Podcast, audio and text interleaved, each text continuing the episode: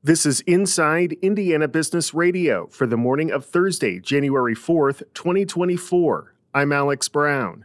The overall sentiment among ag producers nationwide stayed relatively steady in December, according to the latest Purdue University CME Group Ag Economy Barometer. But experts say optimism among farmers has been growing since the end of summer. James Mintert is the director of the Purdue University Center for Commercial Agriculture. USDA at the end of November came out with their updated farm income estimate, and I think on an inflation adjusted basis, that was up roughly $10 billion compared to the forecasts that they issued in late summer, I think they were picking up the exact same thing the farmers were picking up that things were a little better uh, here at the end of the year in, re- in retrospect.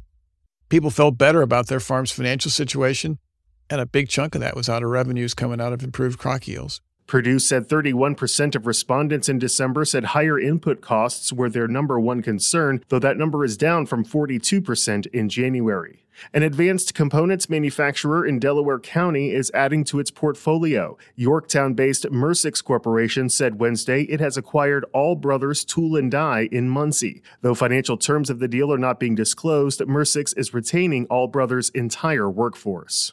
Indiana State University on Wednesday announced the selection of Angie Lansing as interim director of athletics. The news comes just one day after the university announced Sherard Clinkscales had stepped down from the position at the end of December. Lansing currently serves as senior associate athletics director and senior woman administrator at ISU. From the number one source for Indiana business news, this is Inside Indiana Business Radio. Whether it's a new hire or a noteworthy promotion, IIB's Big Wigs and New Gigs serves as a platform to promote your team. Our revamped offering includes being featured on both the newly redesigned newsletter and at InsideIndianaBusiness.com. Subscribers to the Business News subscription save $10 off every listing. Plus, you can save $100 by bundling your submission to IIB with the Indianapolis Business Journal or the Indiana Lawyer. More at InsideIndianaBusiness.com. Amid a flurry of downtown development in South Bend, Devereaux Peters says she wants to make sure her project puts the community's needs at the forefront. The former Notre Dame and WNBA star is taking up development in her retirement with the Monroe, which is expected to bring 60 new low income and market rate apartments to the city's downtown with a slew of amenities not typically seen, such as a fitness center, pool, and walkability to grocery stores, restaurants, and entertainment. I think that's something we don't always see in low income housing. So that's something that I really wanted to push for in this building, which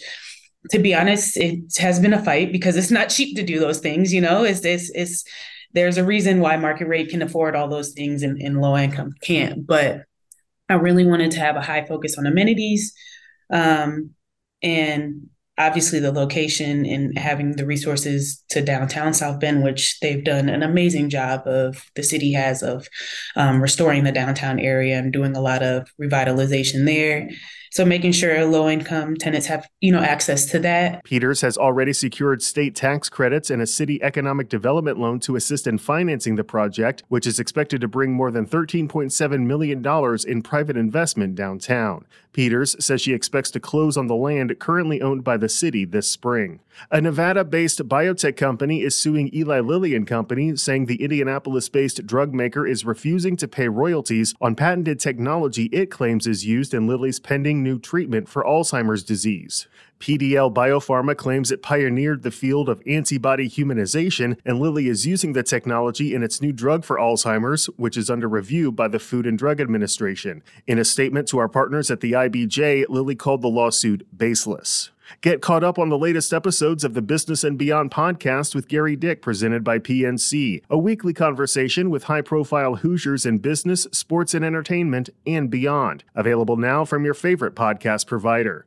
I'm Alex Brown for Inside Indiana Business Radio on Demand.